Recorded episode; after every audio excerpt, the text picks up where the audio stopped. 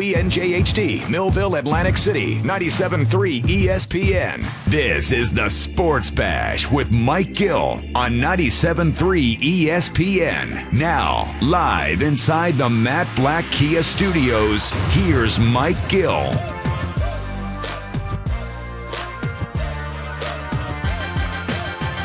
Five o'clock hour of the Sports Bash. Josh Hennig filling in for Mike Gill, along with Hunter Brody here. At Broads81 on Twitter, at Josh Hennig on Twitter. Sports Bash being brought to you by GMS Law. Make the right call with four convenient locations to serve you. Visit them online at gmslaw.com.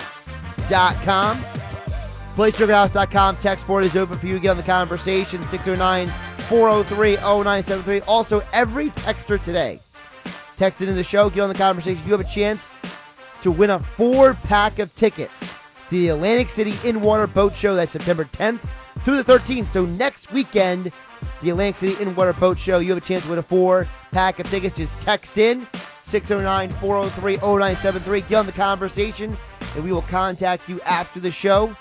Let you know if you won or not. We got 4 packs here on 97.3 ESPN. Got a little Eagles news for you.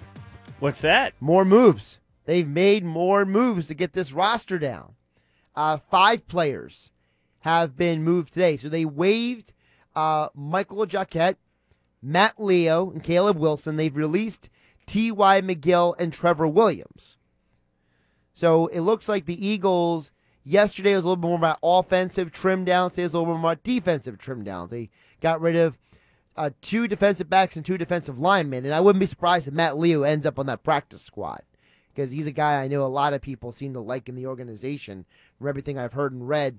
The Trevor Williams thing is interesting because they've kind of, remember he was cut early on in camp, then they brought him back, and now they're releasing him again. Like, it almost feels like he was just here to like fill out the roster so they could have like full-on practices or something like that. It did seem that way, yeah, because they released him, then they brought him back, and you just wondered, you know, how do you feel as a player? But if that's your only call, right, if you're sitting around hanging out waiting for another NFL team to call you, you take that opportunity no matter who it is. But it did seem a little bit weird that it played out the way that it did for him. But nothing too surprising, I would say, on this list. Yeah, I don't think this list was as surprising as yesterday. But I think it's definitely telling that the Eagles seem to have a plan when it comes to how they're trimming down the roster to get to the 53 tomorrow. And we also know the 53 tomorrow is not going to be the final roster because we know other teams are going to make cuts. I'm assuming as of right now, and at least maybe this is maybe a little hopeful, maybe this is a little bit naive, but I still believe the Eagles are waiting to see what offensive linemen get cut around the league. But if they're getting cut, there's a reason why they're getting cut. Yes and no. Sometimes it's financially related. Sometimes teams are trying to trim down the money. Sometimes if there's a guy that they drafted, like for example, I mentioned Gabe Jackson to Adam Kaplan yesterday, you know, a team that has drafted somebody to take somebody else's job, and maybe that veteran just doesn't fit in the long-term plans of the team. Doesn't mean he can't play anymore. It just means he doesn't fit in the long-term plans of that specific team. Yeah, I think you're being a little bit more hopeful than I would be. And I'm not saying you can't find value out there. Sure, there's definitely going to be some pieces that get cut that have value that can help the team. But to what extent? When you have Jason Peters there in this roster already and on the line, will you find someone who would be better at left tackle than Jason Peters? And I'm not claiming that Jason Peters is elite by any means. He has obviously taken a step back because of his age, but don't you have the best left tackle that you can probably find when it comes to what's on your roster and what you can find out there? Well, did you say that? Because the Eagles just worked somebody out today. Somebody who has about 80, 90 starts at left tackle in his NFL career. Cordy Glenn. They worked him out today. Cordy Glenn, for those who may not remember, 30 years old now, played a long time with the Buffalo Bills. For reference purposes, remember when Jason Peters came to the Eagles from Buffalo? Cordy Glenn is the guy who took over left tackle for Jason Peters when they got rid of him, when they traded him. He's the guy that they drafted. He played a bunch of years for them, had a little time in Cincinnati, and he was a free agent still this offseason because he was coming off of an injury. So does that get you excited? I think it's better than a Matt Pryor. I think it's better than throwing Mailata right out there. That's how I feel. Sure. I feel that Cordy Glenn is a guy that I would feel a lot more comfortable with at that left tackle right now than Matt Pryor. That's 100% sure. Are we not factoring in how big of an issue this offensive line is right now? Are we not discussing how poor this can go? Like, this can go very, very bad. Look, if they don't figure it out. Either the Eagles are undervaluing our concerns because they know something that we don't, or we are not trusting the Eagles enough. It has to be one of the two to me, because I don't see how on earth you are telling me that a man who has never played on the left side of the offensive line in his college or professional life is now all of a sudden going to play left tackle in week one against a defensive line with Chase Young, Jonathan Allen, Matt Ioannidis, and Ryan Kerrigan coming at my franchise quarterback. So either I'm an idiot, or the Eagles know something that we don't. Well, they need depth regardless. On the offensive line, they need extra bodies, because if one person goes down at this point, they are really screwed. So they're going to have to find a way to get some sort of player in here. And then we talk about, well, the money with Jason Peters. He wants to get more money, so how does that factor into the cap and everything involved with Howie Roseman on top of signing some veteran players or some players in general to fill out some of that depth? It's definitely not an easy situation, and I'm curious to see how this whole thing plays out, but I don't think Jason Peters is just going to move over to left tackle at this point, so I'm prepared to see him at right guard, and I don't know if that's the best way to approach things. To me, it's find a way to work out what you need to work out financially to get Jason Peters over there, because Carson Wentz is your franchise guy, and you brought up what type of firepower is on the other side in Washington, and it's a tough ask to have someone step into that left tackle spot if they're not really accustomed to it. I just hope this Cordy Glenn workout is more than just a workout. I hope it's legitimately going to lead to something, because they need something. I'm not saying Cordy Glenn is going to solve all your problems, but Cordy Glenn at 30 years old certainly wouldn't have been worse than Andre Dillard this year. You know what I mean? Like, Andre Dillard with no OTAs, no mini camps, you know, having maybe not the greatest camp in the world. How unfortunate is that, though, to hear? You're right, and I agree with you, but the fact that you got this kid to play left tackle for the rest of, you know, his career, hopefully, to play and be the guy, and you're saying, yeah, 30-year-old Cordy Glenn is probably better. So maybe not better, but he won't be worse. You know what I mean? Like, he's not going to hurt you. You know, he's a second-round pick. He's a guy who has 95 starts in the NFL. Excuse me. And of those 95 starts, I believe 90 of them have been at left tackle. You know what I mean? I just feel like that's what I need to see. That's what I need to hear. That's what I've been waiting for the Eagles to give me something. And, you know, maybe what they do is they set the 53-man roster, and then they sign Cordy Glenn to fill out the roster, and then they wait to see who else gets cut around the league, and then they make one more shiftaroo. And then on game day, because they're going to have 16 people on the practice squad and you can call 2 people up, maybe that's where Deontay Burnett plays week one. How do you feel about this team overall heading into week one? See, the thing is, if I ask you how do you feel about week one, I think we realize that the talent on the Eagles is probably better than the Washington football team. So you think, oh, we'll be fine, we'll be fine. But overall, how do you feel about this team right now when you think about the injuries, when you think about Javon Hargrave, which is a big-time loss to start the season, and you have some question marks in certain spots? My biggest concern is the offensive line. Well, that should be above everything else. That should be. If they can get either a Cordy Glenn or somebody in here to play left tackle, and they're solid, I think the majority of my concerns are relieved. Because for me, if this offensive line has got its you know what together, I feel a lot better about things. But even Cordy Glenn's addition, which I think would help this team, I don't know if that sells me enough. I think it's a problem. Regardless. Well, the offensive line is definitely a question mark because of a variety of reasons. But we're spoiled because we're used to great offensive line play. But here's the thing. You won a Super Bowl with Vaitai, right? So the Eagles have shown you they can win football games without elite talent at left tackle. So you don't need elite talent. I just needed to not be Matt Pryor, okay? I needed to be a guy who didn't spend his entire college career on the opposite side of the line. How many times have we heard from everybody, from Trey Thomas on the Sports Bash, right? He came on with you guys. We've heard people like Brian Baldinger who played offensive line in the NFL. We've heard multiple people. If you're not used to making that switch from one side of the line to the other, it's like doing everything with the opposite hand, and it's not easy. So I'm assuming from people who have played the position, who would know the problems of making that switch, that Matt Pryor playing left tackle, I don't care how strong and how big he is not as simple as he'll be fine. I'm sorry, I don't garner a lot of confidence. So if it's Cordy Glenn or if it's somebody else, I don't care who it is. I just don't want it to be Matt Pryor because I'm very concerned that he's going to backpedal the wrong direction and then Chase Young is going to come blasting through the line and blow up my quarterback and the ball's going to get fumbled and someone's going to scoop it up and run in for a touchdown and the Eagles are going to be down 7-0 on the first play of the season.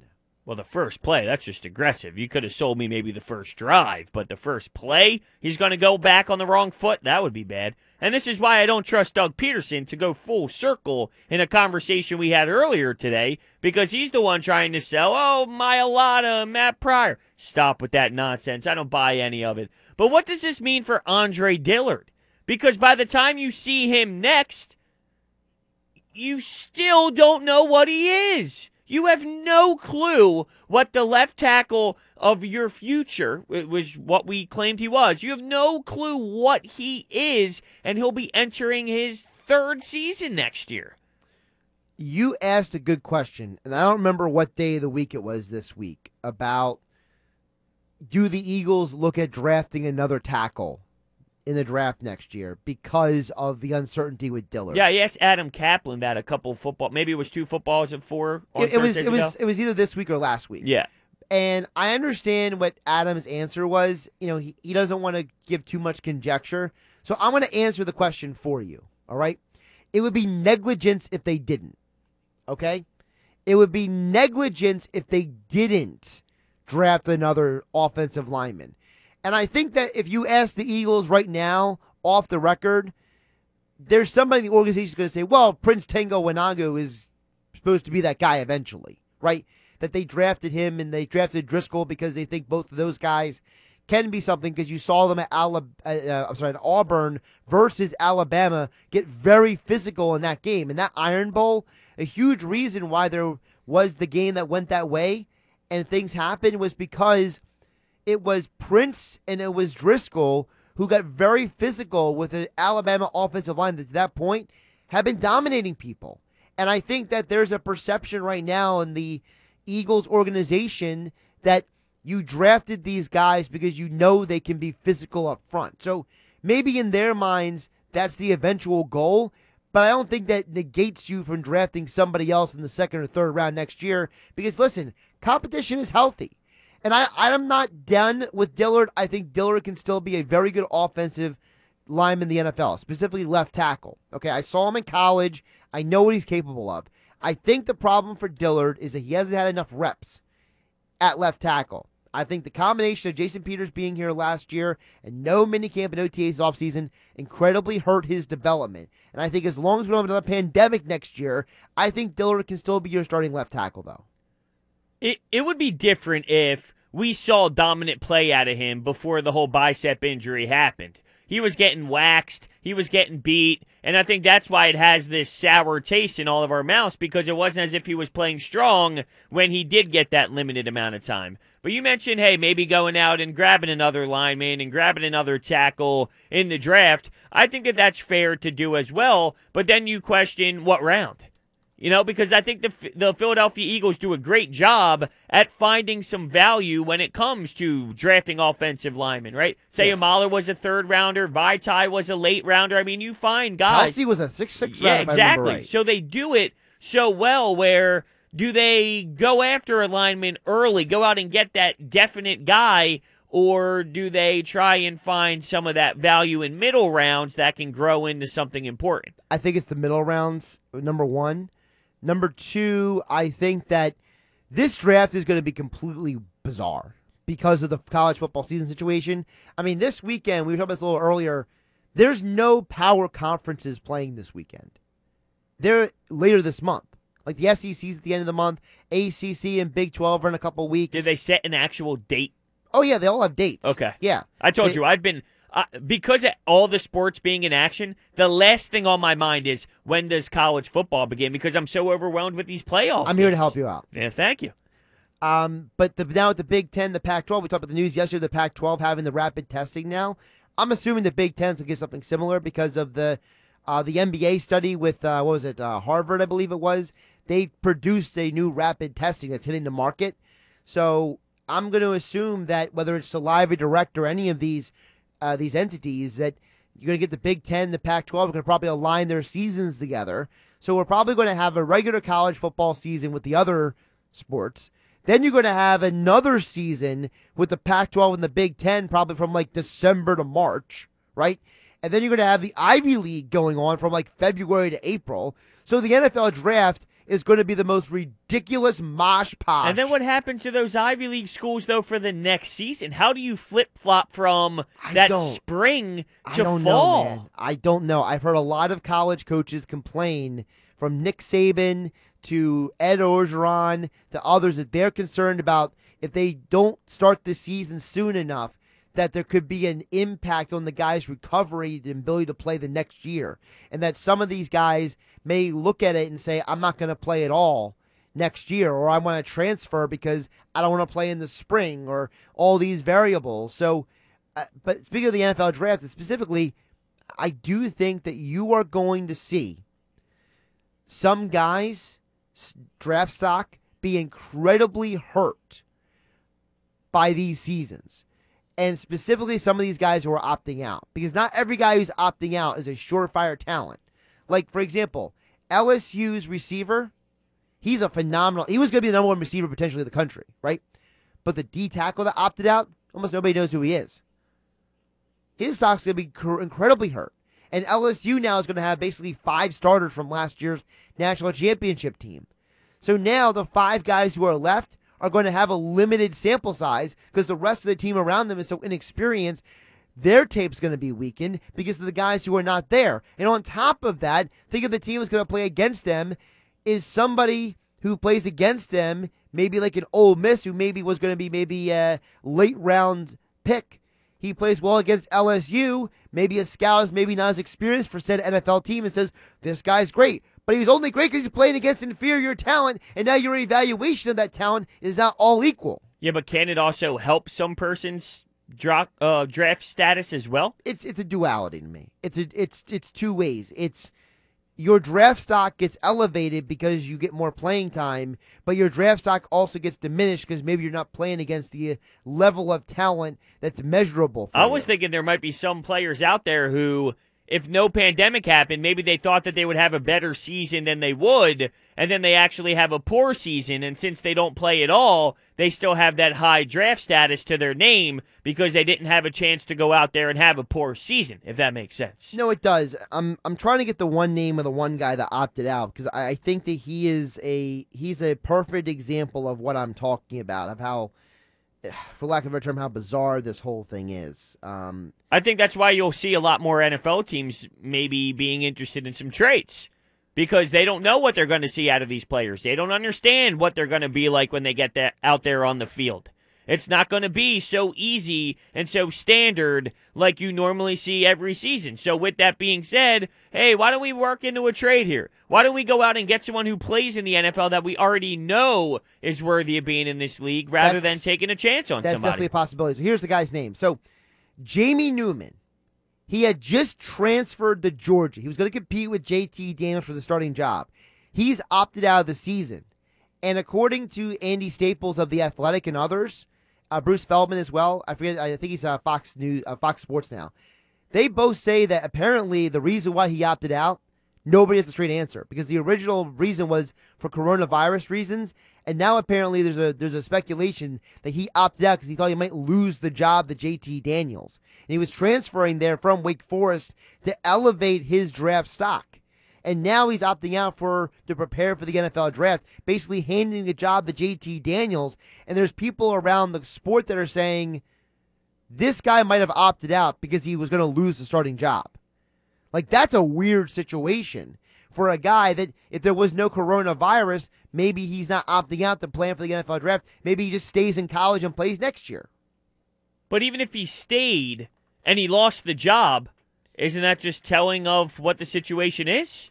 Well, I think it tells you that maybe he's not as high of a prospect as people might think he is. But now they have no tape to judge him off of. Now they're judging him off of Wake Forest tape, which is going to be 2 years old by then.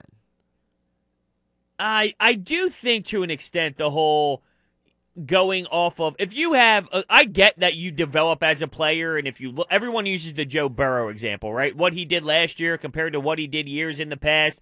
But these people who study film and study football, and they're football guys and they have the football mind, you can look at that Wake Forest tape and still see things that can be utilized in the NFL. No, there is. I'm not saying the guy can't develop and grow and have a different type of season that can change his draft stock, but you still know whether this guy can maybe do it or not do it, and that's still there. But Joe Burrow's not the only one. There's the inverse that happens. Remember Mike Glennon? Okay, he was supposed to be this great prospect, and the longer he played in college, the more he got exposed, because people realized his release was a little slow, his ability to process information wasn't as sharp as previously thought. So playing in college allows people to differentiate. I just feel there's so many people that hit, there's so many people that miss. I mean, it's so hard to tell, and I don't know if I can say, well, the reason why they either hit or miss was because of that last year in college. Sometimes it is. Like, I don't know how much I dive into that, though. For example, Mitch Trubisky had 1 year as a starter. And I said, I'm a Mitch Trubisky hater. I was a hater from day one. And I said, the guy only started 1 year. We're judging this guy off of 1 year of football. We don't know what he would have looked like with more time. We don't know if more development would have helped or hurt him. And in the games where he played the best talent, he didn't play well. And guess what? He went top of the draft because there's one dude who said, that's my guy. Well, guess what? Well, that's their fault, though, because if that's right, the one dude and he's the only dude that would have thought that way, well, then this is still kind of a skewed conversation because it only takes that one guy to make that mistake. But what I'm saying is that the problem is that there's always going to be that one team that gets hoodwinked. And when you don't have enough time and tape, it's harder to evaluate. But there's enough tape. There's enough tape out there. It's just how you evaluate that tape. So the tape is out there. It's, do you have the right evaluators at that point? And I just think there's just so many people that either work out, don't get drafted. They get drafted too high. They get drafted too low. That I don't know if 1 year of football is enough to convince me that that's the reason why those people either hit or miss or not. You know? It's hard. It's hard. It's not easy to be a talent evaluator. That's how hard it actually is. If anything, I'm praising the people who do a good job at it because it's that difficult to do. I just think there's going to be a lot of stumbling blocks. Oh, there is. With this stuff. And that's why I say for the Eagles, I'm not 100% sold on this idea that they're just going to go out there and get a guy. You know what I mean? Like, I think that they got to weigh all of the things. And I think that bringing in Cordy Glenn is the first step in them having an honest conversation about the concerns that you, me, and Mike Gill have been having all week here on the Sports Bash on 97.3 ESPN. Being brought to you by the New Jersey Department of Agriculture, sending a big thank you to New Jersey farmers for all their hard work that goes into providing fresh produce by buying Jersey Fresh. Stay loyal to local this Labor Day weekend. Buy Jersey Fresh Produce. PlaySugarHouse.com. Text board is open. 609-403-0973. I see you, Dan, from EHT. You say, I'm not concerned. In Doug we trust. Well, that's one Eagles fan that trusts Doug. I trust Doug as a coach. I don't trust Doug as a speaker to the media. Well, ask PT what he thinks coming up for Happy Hour Friday. Pete Thompson coming up next. Of course, don't forget, every text message to the Sports Bash text board today gets you a chance to win a 4-pack of tickets to the Atlantic City In-Water Boat Show September 10th through the 13th. Text in 609-403-0970. We'll pick our winners after the show tonight. 97.3 ESPN FM. Hey, South Jersey, this is Billy Schwann. Tune in to The Locker Room every Saturday and Sunday from 10. Welcome into a Friday, TGIF Happy Hour Friday. Pete Thompson joins the show on Tuesdays and Fridays at 5:30 on 97.3 ESPN. No Mike Gill today. He'll be back in on Tuesday after the Labor Day weekend. Of course, keep your text coming, 609-403-0973. We will pick winners for the four-pack of tickets for the Atlantic City In-Water Boat Show, September 10th to the 13th. Got to text in, join the conversation, 609-403-0973. Contact you after the show. But right now, Pete Thompson joins us on the Boardwalk Kind of Hotline here on 97.3 ESPN. Pete, happy Friday. Happy Friday. Game 7. We're going to have a Game 7. Woohoo! Let's go, Flyers. Dun, dun, dun, dun. That's the classic PT right there. So before we get to that, man. PT, I got a couple of items on the list of topics from throughout the show to hit you with, okay? All right. So number one, we put the poll out there. Hunter Brody calls the power play peeper. I've never heard of this phrase in my life. We put it on the poll right now. 24.6% say yes, they've heard of this term. 75.4% say no. Pete Thompson, what do you say? I said, absolutely not. I mean, this must be some Connecticut college or wherever the hell he went and played in juniors. I mean, I never heard of this damn thing. A peeper is somebody's eyeball, okay? Or it's that weird dude that's standing outside the window peeking through while you're coming home from work. Like, you know, peeper is not the power play. Yeah, it is. No, is what you are. I commented back with a hockey term dictionary, and it says right there, the peeper is known as the power play. I mean, I get it, like PP, PK. I understand, like, how the origin of that could happen, but I don't think it's – I mean, look, Hunter, you played more than I did. I played, like, club hockey, like, you know, in a rec league, okay? You played, like, organized actual hockey. So if you say this is a term, but I'm still voting the way I voted, which is absolutely not. Yeah, I think Josh is right when he says that maybe it's just me being, like, I'm diving heavy into the hockey locker room. Like, hey, boys, we're going on the peeper. You know what I mean? Like, Pete, I was saying, like, it's when I start going too deep into the MMA, UFC stuff, and Hunter and you and Gil, you all look at me like, what are you talking about? Right. Well, we do that, too, when you talk about Marvel characters, but we love you, buddy. Well, I was trying to keep it sports-related, but, you know, fine. All right, the next topic is, now, Pete, we asked Kevin Durso this also earlier in the show. Have you ever had White Claw, Truly, any of these hard seltzers out there? That is an absolute no. How about no? Absolutely not. No.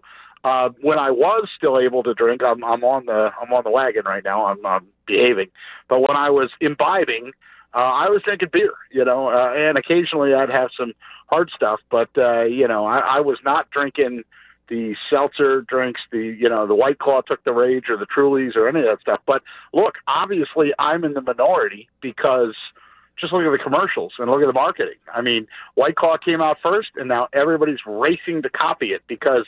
You know, I understand the people that say it's the perfect beach drink. I understand the people think it's great. It's just not my cup of tea. You know, if I'm going to have something, I'm going to have a damn beer. Yeah, but your beer is like a Coors Light, no?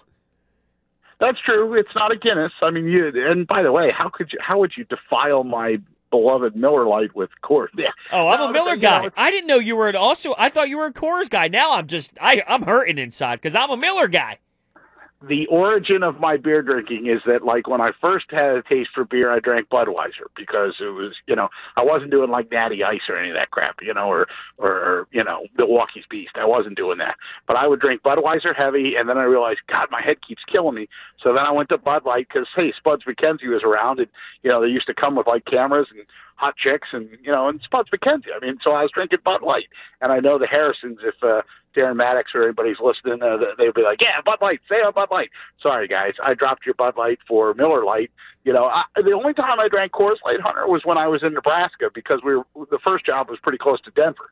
So I drank a lot of Coors Light out there. And, I even snuck in a few banquet beers back in the way and Coors Original and all that good stuff. But, I'm if I could have a beer right now, trust me, any mixologist in the South Jersey area would be like, oh, there's Pete Thompson. Let me get him a Miller Light. Now, speaking of you right now, I know a lot of people have asked me, how's Pete doing? What's PT up to? The Pete Thompson Show's been on hiatus. You know, you've been taking care of your health situation, so do you mind giving the audience a little update on your situation? No, I don't have a problem with that. I had some elective surgery in July, and hopefully they're going to see less of me as we're moving on. I'm happy. It was bariatric surgery, and I'm happy to say that I am 61 pounds down from my high weight. So, let's put it this way. My pants were falling off the first day of school the other day when I was in there. So I came home and I was like, man, I got to get it. I got to cinch this belt a little tighter. And then I realized I was already on the most tight cinch you could. So I had Michael, my girlfriend's son, take his Leatherman out and cut a new hole. And it's like, a good inch and a half away from where the tight hole was. So, I'm very happy with my progress. And like I said, I'm behaving, no alcohol, staying off of sugar, eating protein first, trying to be healthy. It's been good. That's awesome, PT. I'm happy for you. Now, let's get into the Flyers. You want to get into the Flyers? What were your overall 100%. Thoughts on the game yesterday? Almost like a fine wine or something, it takes a while for things to settle in. I was so into that hockey game and on pins and needles, but, I've been a member of the media for so long that I tend not to get, way too high or way too low. I just sort of watch passively, and only a day later can I sit back and appreciate, if they win Game 7, when they win Game 7, but, if they go on and win Game 7, that Game 6 is going to be remembered as one of the great Flyers playoff games in franchise history. I mean, it had everything in it, including AV challenging again, you dum-dum, what are you looking at? Get him, rip the monitors out of the bench, so he can't do that, but Carter Hart was unbelievable. The amount of rubber that they fired at him, and the fact that he came up big and came up big and came up big again to, it was like that was great entertainment last night. If you were trying to do a television show or a movie about hockey, that was great theater right there. Oscar Lindblom coming back from cancer and playing for the first time since December 7th. The fact that they got the 2-goal lead and then, no, they didn't have the lead. And then it was tied. And then the Islanders scored to take the lead. And, oh, my goodness. There was just drama every which way but loose, to quote the Clint Eastwood movie. And when Scotty Lotz scored and tied it up to send it to overtime, you thought, boy, there's a chance here. And, son of a gun, if they didn't win it in overtime once the guy broke a stick. How cool is it that Provorov now has 2 of these wins because of him snapping that shot from the line? It almost makes you feel like you're almost waiting for that now to happen every game.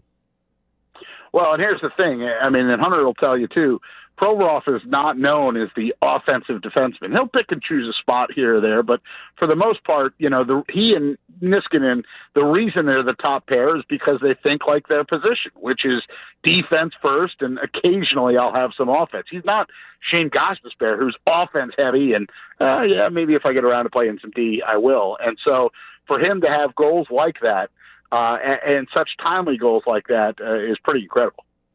I asked Kevin Durso this same question, but I want to get your thoughts. I don't know how they're doing this. I really don't. They have a 2-0 lead. They lose the 2-0 lead. Their power play is atrocious. Sanheim has a big turnover at the end of the second period to give the Islanders a lead, and this Islanders team is so sharp in the third period. So when you add all this together, not getting enough shots, not generating enough offense, how the hell are they doing this? They're doing a big reason is Carter Hart, obviously, coming up big in big situations and times where things can get out of hand. That's one. And then number two is that even when they go down, a couple goals in 90 seconds or game-tying goals, and then the Islanders take the lead, they just have this resiliency of, we're not going to give up and we're going to keep grinding. What wasn't Sanheim, correct me if I'm wrong, but you know, he had the turnover, but didn't he also have the play at the blue line where he, like, fell on his ass? Yeah, you know, the Flyers had a power play. He fell, and then he had to hook him to save an opportunity. But he didn't even really need to hook him because Travis Konecny had a good back check. That's the part that kills you the most. I mean, listen, I can remember being a class of 23 rink at University of Penn the first time I successfully pulled off a backwards crossover. So I know how GD hard it is to backwards skate and make it effortless. And, you know, you're going to catch an edge at times. You know, a guy at hockey school one time when I was a kid told me, if you're not falling, you're not doing it right. Like, you have to play on the edge. You have to play fast. So I'm not knocking the guy for falling down. I'm knocking the guy because he felt like he had to hook the guy when, you know, TK was right there on a good angle. And, dude, you know, just, you know, stop panicking. Like, relax. I do need to get your thoughts, though. I wish I could ask you this off the air because I'm sure the answer would be way more entertaining, but please describe for me this power play. Atrocious, brutal, abysmal, new low in the history of power plays. Coaches have been fired for not being able to deliver on the power play. And you know, who's controlling this one? Is it Yo or is it Michelle Therrien? I'm pretty sure it's Michelle Therrien. I'll look it up, but I'm pretty sure it's him. Right. And I mean, so like, you know, a guy like that could be a scapegoat, you know, because you can't fire the players. And ultimately, I don't know if it's scheme or if it's talent, but you watch an Islanders power play where they move the puck around and they pass, and Barzal, of course, is just like on a, you know, he's like a yo-yo going in and out through people, no problem. And then you watch the Flyers power play, and they just stay to the outside, and they can't get pucks through, and they don't have a lot of attack time in the zone, and you're just thinking, this is epically bad power play hockey. It really is. It is Michelle Therrien, yeah. By the way. Okay, good. Well, he needs to do something. I don't know what, because I'm not Jacques Demare or, you know, I'm not Toe Blake. I'm not any legendary coach. You know, I'm just a guy that's watched hockey for all my life and know that they stink on the power play. PT, you know I love the Toe Blake reference. Thank you. I had to throw that in for you, Josh. I'll tell you that story a little bit later. You weren't here for that when that happened. That was a funny day. Pete Thompson joins us at Sports Bash every Friday, 5:30 for Happy Hour Friday here on 97.3 ESPN. Pete, I got to ask you about the Phillies. You buying in? Well, listen, the fact that they're winning this streak without Real Muto and without Harper, and Harper, of course, is going to sit tonight, you know, because they're trying to snap him out of his slump, but, you know, Reese Hoskins has been hot. They're finding different guys to contribute, you know. Am I buying in? Well, yeah, because it's a short season, you know, and they have just as much chance as anybody. And I feel like they bolstered the bullpen and they had nowhere to go up with the bullpen. But it's different than just that. Like the other night when McCutchen hit that 3-run home run, that to me was such a timely hit. It almost had the feeling to me like the 07 Phillies, you know, where they just would always find a way. Like they never felt like they were out of a ball game. The lineup to me, top to bottom, is as good a lineup as you're going to find. And the 1-2, obviously, you know, between Nola and Wheeler are solid. So if you can just kind of sort of fix the bullpen a little bit and then get some hitting and try to get Harper back out of his little funk and Real Muto back to his insane start, I think they're right there in it.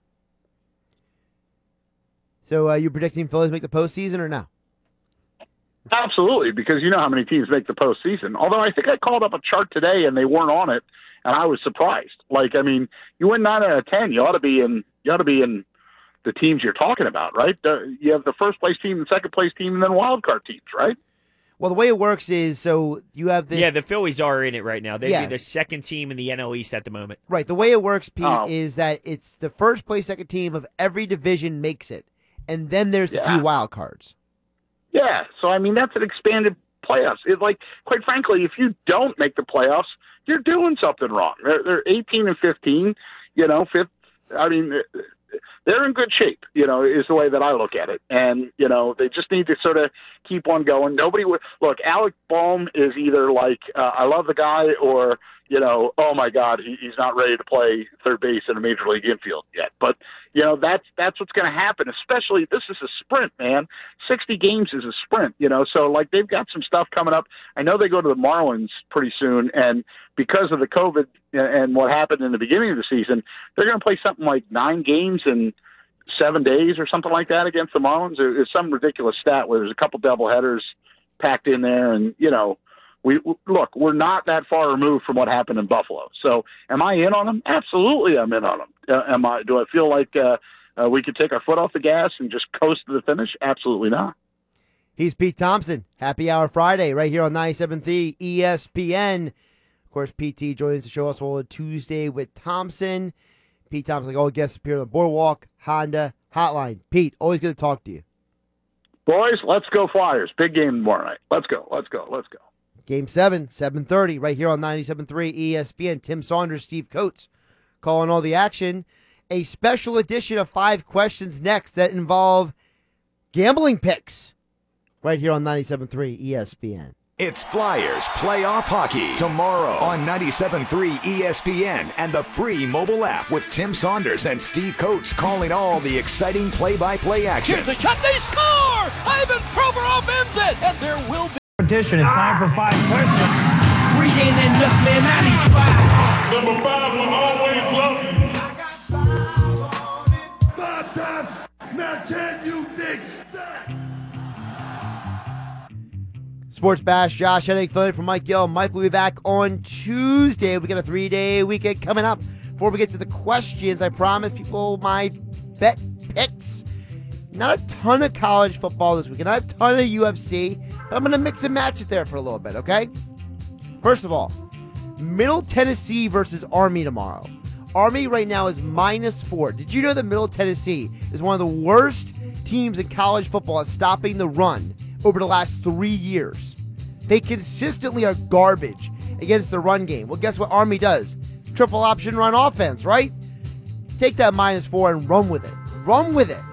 Now, it's funny, your first bet, I remember one of the jokes that we had last fall for you. You love the military team. Like, you love the Army, you love Air Force, you love betting those games. I've made a lot of money off of betting those games, okay? That's fair. That's definitely the goal here is winning money. So if you're going to win with it, then fine, but you love it. My second bet is also another military game. Monday night, BYU versus Navy. Navy is +1.5. Do you know Navy has won 20 of their last 30 games when they are an underdog at home on the Vegas spread? How about that? That's good. No, that's good. Now I'm thinking to myself, should I go in on Josh's picks of the week? If you parlay those 2 picks I just gave you as well, you can get a +265 odds. So that means if you throw $20 in that parlay, you could win $72. How about that? I'll probably put more money down than that. Now, UFC. Tomorrow night, Alistair Overeem versus Augusto Sakai. Augusto Sakai is this up-and-coming, prospect, right? There's one problem on his resume. Every time he has fought a higher-tier fighter, it's always a split decision. He's 2-1 in those split decisions. Overeem is the best heavyweight he's ever faced. I'm going Overeem tomorrow night. And I'm not just going Overeem. I'm saying that maybe you take Overeem and parlay in with those college football picks I just gave you. Are you giving us a full 5 parlay here? No, a 3 parlay. I didn't know if you're going to keep adding. No, +495. If you go Overeem, Navy +1.5, and Army -5, that's +495. You bet $20. You're winning $119. I don't think I'm in on this one. You lost me once you started going MMA. Not that I don't. I know your knowledge of UFC is fantastic. I'm not big on, let me parlay this baseball game with the random West Coast hockey game with the college football game that starts at 11 o'clock Eastern time with 2 teams I never heard of. And then, you know what I mean? Like, I don't like to go down that road with my parlays. All right. Well, you got questions for me? I do. Good luck, by the way, on your bets. Let's see if it works out for you. We will reconvene. Yes. Arrieta, does he pitch into the 6th inning tonight? No. That was easy. That was a firm no. Do the Phillies win? Yes. Look who the Mets have pitching. I mean, come on. It's Porcello. Will Brandon Workman be utilized at all tonight? Maybe. I don't know. You can't answer maybe, Josh. This is yes or no. I'm going to go no. I'm going to say he gets the night off. How many hits for Alec Bohm? 1. Slow night for him. He gets 3 hits a night, Josh. Do the Flyers win Game 7? Ooh, that's the hard one. I typed yes down before you even answered, so I really hope you're not making me hit delete. That face. Oh, I'm putting no. That's unbelievable. Shame on you. I'm gonna go yes. No, I saw your face. You wanted to go no. You're lying to the people. My heart says yes. My head says no. Well, then we're going with no. We only make decisions with our heads here. All right.